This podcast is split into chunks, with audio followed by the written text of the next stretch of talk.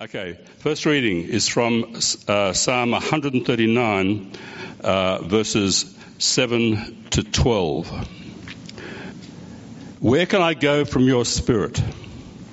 Where can I flee from your presence? If I go up to the heavens, you are there. If I make my bed in the depths, you are there. If I rise on the wings of the dawn, if I settle on the far side of the sea, even there your hand will guide me. Your right hand will hold me fast. If I say, surely the darkness will hide me and the light become night around me, even the darkness will not be dark to you. The night will shine like the day, for darkness is as light to you. Second reading is from Romans 1 verses 19 to 21. Since what, you, what may be known about God is plain to them, because God has made it plain to them. For since the creation of the world, God's invisible qualities, his eternal power and divine nature, have been clearly seen, being understood from what has been made, so that men are without excuse. For although they knew God, they neither glorified him as God nor gave thanks to them, but their thinking became futile and their foolish hearts were darkened. And the third reading is from Colossians 1, verses 15 to 20. He is the image of the invisible God, the firstborn over all creation. For by him all things were created, things in heaven and on earth, visible and invisible, whether thrones or powers or rulers or authorities, all things were created by him and for him. He is before all things, and in him all things hold together. And he is the head of the body, the church he is the beginning and the firstborn from among the dead, so that in everything he might have the supremacy. For God was pleased to have his fullness dwell in him, and through him to reconcile to himself all things, whether things on earth or things in heaven, by making peace through his blood shed on the cross. I'd now like to invite Tim on up. And just before you speak, mate, I'm going to pray for you. Father God, I want to thank you for Tim. I want to thank you for the word that you've placed in his heart. I want to ask, Lord God, that your Holy Spirit would work in and through him and bring something incredibly timely and right for us as your people. Lord, minister to him as he ministers to us. In your mighty name. Amen.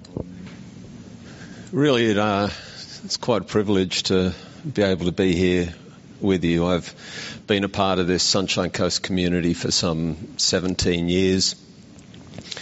Prior to that, lived in the in the US for a number of years. Um, prior to that, a little Sydney lad, but uh, came into an encounter with Jesus that was absolutely life transforming. And I hope that part of that transforming message would bring life to you in this space this morning and not just in these walls and, and in, in your hearts within this space, but, but beyond. And uh, I, am sorry that this morning Jim Lovell couldn't be here. Uh, Jim Lovell is one of my heroes, not just because of his last name, but as one of those Apollo great men who went out into the, you know, the limits of space that we were able to engage. And uh, I, I, love that Richie, you brought that example of um, of Earth and the scope of it, and like that's the stuff that ignites my imagination.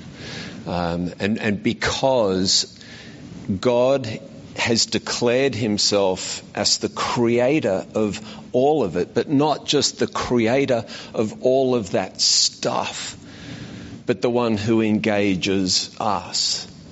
And that's what I want to hopefully explore just a little bit this morning. And, and, and, it shouldn't take long because we're going to look at the Bible all the way from Genesis through Revelation. So we should be through it in, in no time at all. I hope. Those who are online, uh, hopefully I, I, won't wander too much out of screen, but I, I tend to be a, a wanderer. I'll, I'll, try and anchor myself as, as best I can. The theme we're going to explore is a theme that I know we are in the midst of in this season at, at Life, but uh, I believe it's a theme that is imperative to our understanding of God. It's not just a seasonal theme. This is a theme that we should absolutely anchor ourselves to. And it's this idea that God is with us. He is not a casual observer of us.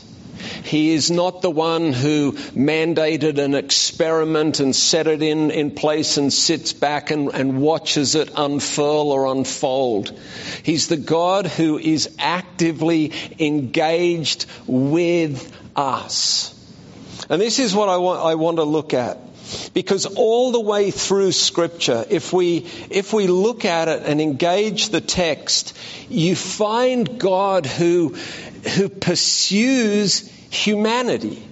It, it, really seems like his desire is to lean in and to connect, to engage us. And this invitation is truly for us to engage him. God's desire in Scripture is to be known, and His presence to be known. And I know there are seasons we go through where we ask questions, and, and, I imagine it's true in this space. It is true in my own life. God, where are you? I, I don't know if you've ever struggled with that question. God, where are you? Throughout the scriptures, people struggle with that question God, where are you? Where have you gone? Where's your voice gone? Where's your presence gone? And the reality that we have to wrestle with in the tension of those questions is this that God says, I'll never leave you, and I'll never forsake you. And so it is a wrestle, and I don't hide that fact. But by faith, Hebrews 11 chapter 1 is where we learn that faith is being sure of those things hoped for, absolutely certain or convinced of those things not seen. And one of those is that God, you are with us. You are with me in this trial, in this loneliness, in this sickness, in this suffering, in this injustice, in whatever it is we find ourselves in that challenges that notion of the faithful presence of God. Faith stands firm and says, You are. And you are here. And you are going to accomplish all that you purpose to accomplish. And here's the thing that, uh, that I hope we'll, we'll really gravitate to in, in this hope. You see, the Bible is bookended by the idea of the presence and the engaged presence of God. You go to Genesis chapter 3, and we find that God has created uh, humanity, Adam and Eve, and He places them in a garden. And the garden is not just like a, a, little habitat for them to live in. It is a place, a space that God has set aside that He engages them. He meets with them. We read about it that God talks with them. He sits with Adam and He brings the animals past. He goes, come on, let's name them. Let's have fun together. You ever thought which animals come first? Which animals come last? I do. I think in the beginning, there were animals that came past like rhinoceros and hippopotamus And Adam just waxes eloquent with all these big names that have, by the end, he's like cat, dog, ant. Like, he's just like, let's, let's just keep them moving. That's just kind of how we are. But God sets this space aside for engagement, for connectedness, for conversation. It ends Revelation chapter 21 where God brings a new heaven and a new earth. And it says the dwelling place of God is now with man. God sets up an eternal kingdom and the ultimate fulfillment comes of his desire, which has always been what? To dwell in the midst of his people. So, Genesis chapter 3, all the way Revelation chapter 21, and they are not separate ideas. All the way through the scriptures, we find that God reveals what I'm going to refer to as His manifest presence. And these, it's, it's different. What we see in, in Psalm 139 is this all encompassing presence of God the psalmist says this Where can I possibly go, God, that you are not there? There is no place in space or on this earth or beneath this earth that God, your presence is not. If I was to rise and make my bed on the far side of the sea, if I'm to go to the highest of heights, if I'm go to the, going to the deepest of depths, if I go to the darkest place, God, your presence is there. And that, that presence is the, the everywhere presence of God, the existent presence of God. But what Romans chapter 1 that was read says is that man is without excuse because in everything God has declared himself. And so he wants to be seen and he wants to be acknowledged and he wants to be known in the vastness. But God wants to be engaged in what I would refer to as the manifest presence of God. Now, to illustrate that, we've all been doing something this morning that I imagine very few of us have actually thought about. We've engaged air. We just do it. Air is present. We suck it in, we breathe it out. Continuously. It's our existence. It's essential to us. And that's what I would refer to as the inescapable everywhereness of air. But there are places you will go that you will be much more aware of air. Now, one thing I love, not just space,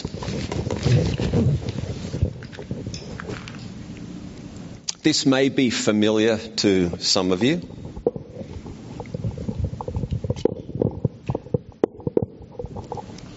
This is called a regulator. And regulators are used in scuba diving. And there are places that I have gone that are an invitation to mystery. Uh, I've gone places that probably shouldn't have, but the invitation of the depths just keeps saying to me, Come deeper, come deeper. But when you are deep, you are aware of every breath that you take. And this is what becomes what I would refer to as the manifest breathing. It is not the unintentional just in, out, all day long. It is an intentional, I am down here deep and I am measuring and metering every single one. I know when I breathe in and I know when I breathe out. And this is what I believe the difference is if you'll allow the illustration between the all present presence of God. Don't even think about it really and the manifest presence of God that is an absolutely engaged, I know every one of them. Now, the problem that we have is that we can take it for granted. Breathing just, we just take it for granted, miss it. Don't even realize that we absolutely need it for survival. Just happens. And this is the problem that we run into when we get that casual about God. And it's what I would refer to as the, the big man upstairs breathing. Uh, yeah, yeah, I, I, believe in God. Yeah, I, I believe in, you know, the, the big guy upstairs. It's a very casual acknowledgement of the somethingness of God but it misses the precise, engaged, manifest nature of God that wants to be known. And I wonder this morning, even for you, where are you with that? Are you breathing casually in the space of, uh, yeah, he's, he's there somewhere? I, I believe in a God. I believe in something bigger. Or have you actually engaged the God of the precise, manifest, immediate, engage with you, engage with Him relationship? They're different. But God has revealed Himself all the way through the scriptures. And I'm going to pull out a few very quickly because of time. You can go to Genesis chapter 3, and in Genesis chapter 4, just chaos erupts, and man does what man sees fit to do. We reject what God said was good. We decide we're going to do it our own way. Murder kicks in, all kinds of things, and by Genesis chapter 6, God goes, enough. Except he comes to one man, a man named Noah. And you see God come and speak to Noah, and he comes in his person, in his presence, and calls Noah out and reveals himself as God, the preserver of his purpose. God's purpose was to create humanity, to reveal himself in them, to them. He's going to annihilate it all, but he goes, you know what, I'm going to, I'm, I'm going to stay true to my word. And he preserves in Noah and God reveals himself in his presence as the preserver. You go on a few more chapters and a lot more story happens and God comes to another man, Abram. And God reveals himself in his person and in, in vision and in his presence as God the promiser. And this is moments, these are moments that happen that God wants people to engage Him and He wants to reveal part of Himself. And it's recorded that we would also know it. You go a little bit further and things have gotten pretty wild again and we come to uh, this family of Abram in trouble. We come to the book of Exodus and God speaks to another man and in turn a people and he reveals himself as God who is the deliverer. And when they're delivered, he reveals himself as the protector. And when they're in need, he reveals himself as the provider. And every time God comes really specifically, his presence is seen, his presence is known, like really intimately. But it doesn't mean he's removed himself from the rest of the space. Everyone else, everywhere else in the world, is still seeing his creation, is still aware of the presence of God. Because we're without excuse, right? But there are really specific times along the journey. In that story of Exodus, you hear God say things like this in Exodus 29 I will dwell amongst them. I will make my dwelling place amongst you. We see the tabernacle, the presence of God in this tent that's built for his dwelling place. He goes, I make my dwelling where? Amongst you. Like right there with you. You see him reveal himself by day and by night, a pillar of cloud and a pillar of fire by night. Why? Because he wants to be known as God who is with his people even in their wanderings. That to me is phenomenal. Even when people get off track and he tells them, You're going to wander for some 40 years, but he goes, I'll wander with you. Isn't that beautiful? That is the manifest presence of God that he desires us to see and to know.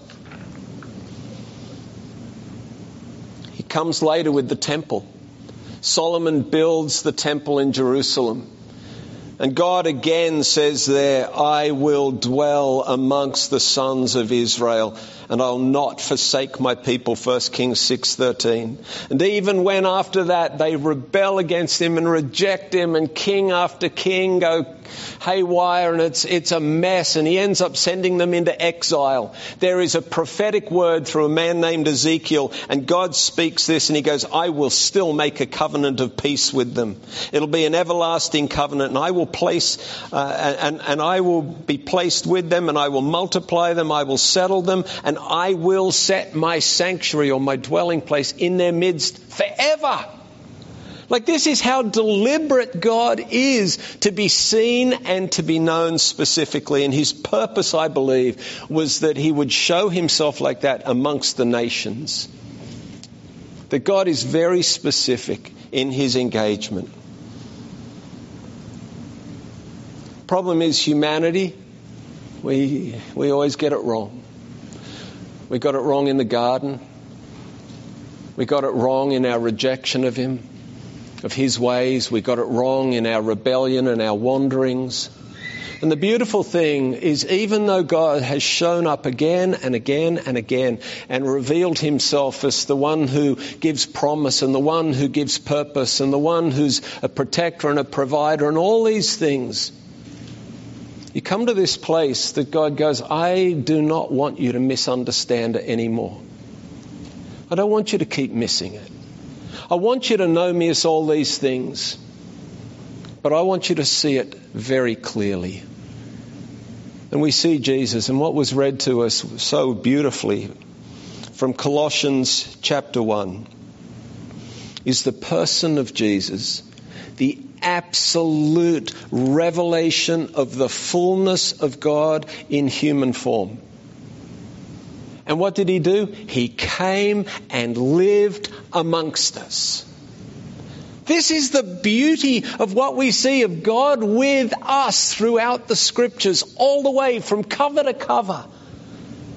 And then he, he provides this way through redemption, through sacrifice, through the provision of himself, his forgiveness, his restoration to bring that purpose back.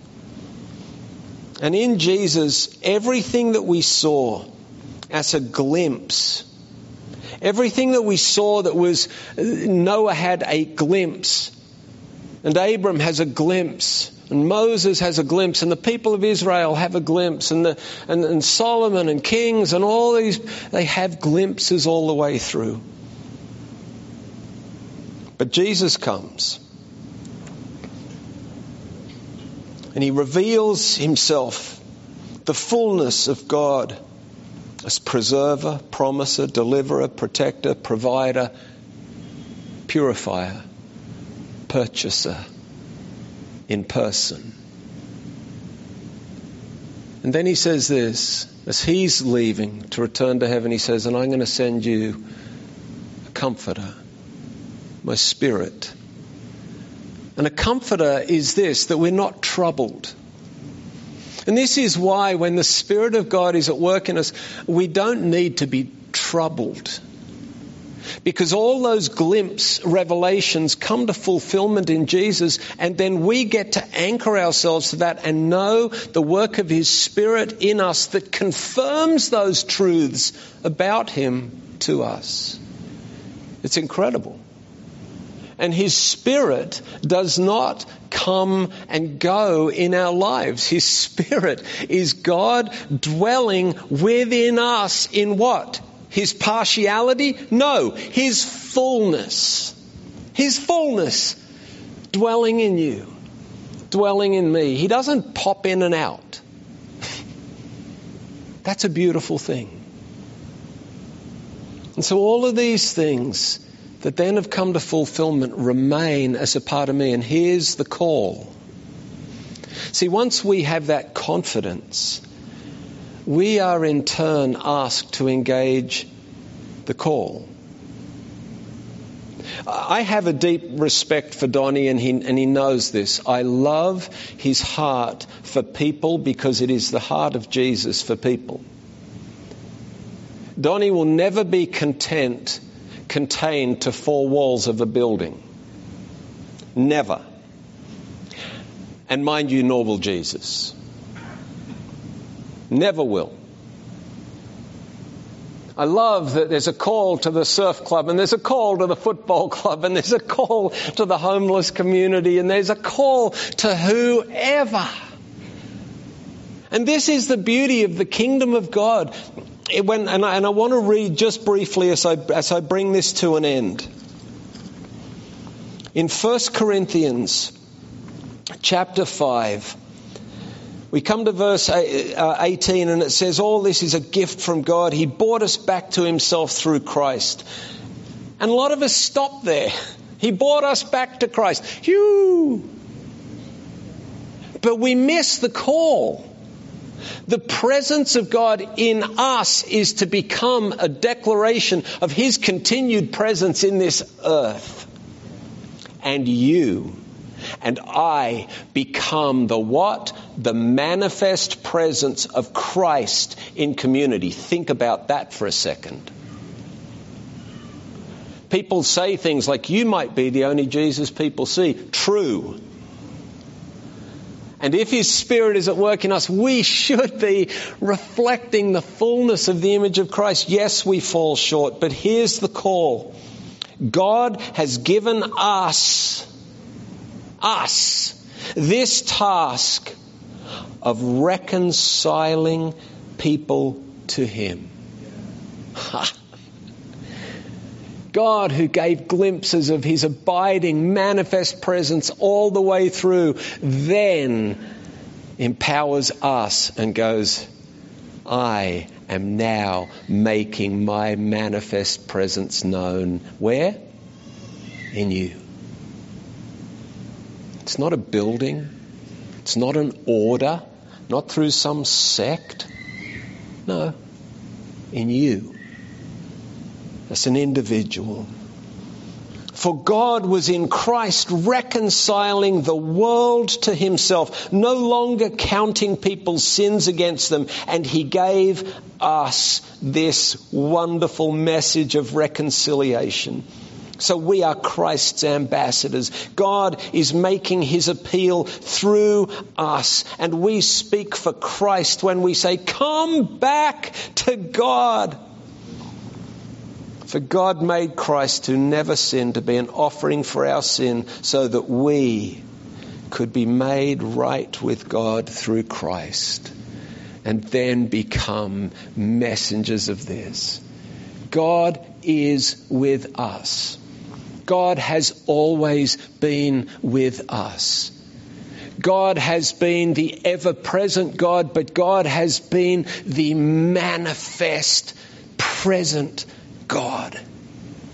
Fully revealing himself in Jesus that we in turn conformed to the likeness of Christ, which was always God's purpose if we understand Romans 8 verse 29, but that's a whole other message It was always to conform us to Christ for that purpose. What an honour.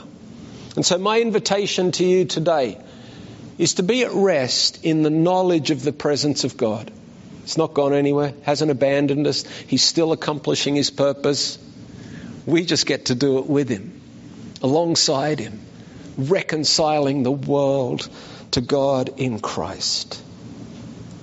I believe it's very clear that in all of life, and particularly when we choose to walk in a Christ centered life, it's, being, it's about being in God's relational presence. I love where David proclaims this in Psalm 16, verse 11. In your presence there is fullness of joy, and at your right hand are pleasures forevermore. You hear that? Where, where's his presence? Here with us. And so it's right that we should walk in fullness of joy and know his pleasures forevermore because he is present with us. And when we get a hold of this, all the peripheral things sort of drift to the periphery. they become insignificant in the light of this truth. And so may the peripheral things be peripheral to you. May you find rest, hope, peace, joy in the knowledge that God is with us that Christ in you is the hope of glory, that He is working His purposes. And as I close, I close with this. May you know God's abiding presence with you. And Kawana Life, may the Lord bless you and keep you and make his face to shine upon you and be gracious to you. And may you know the light of his countenance lifted upon you.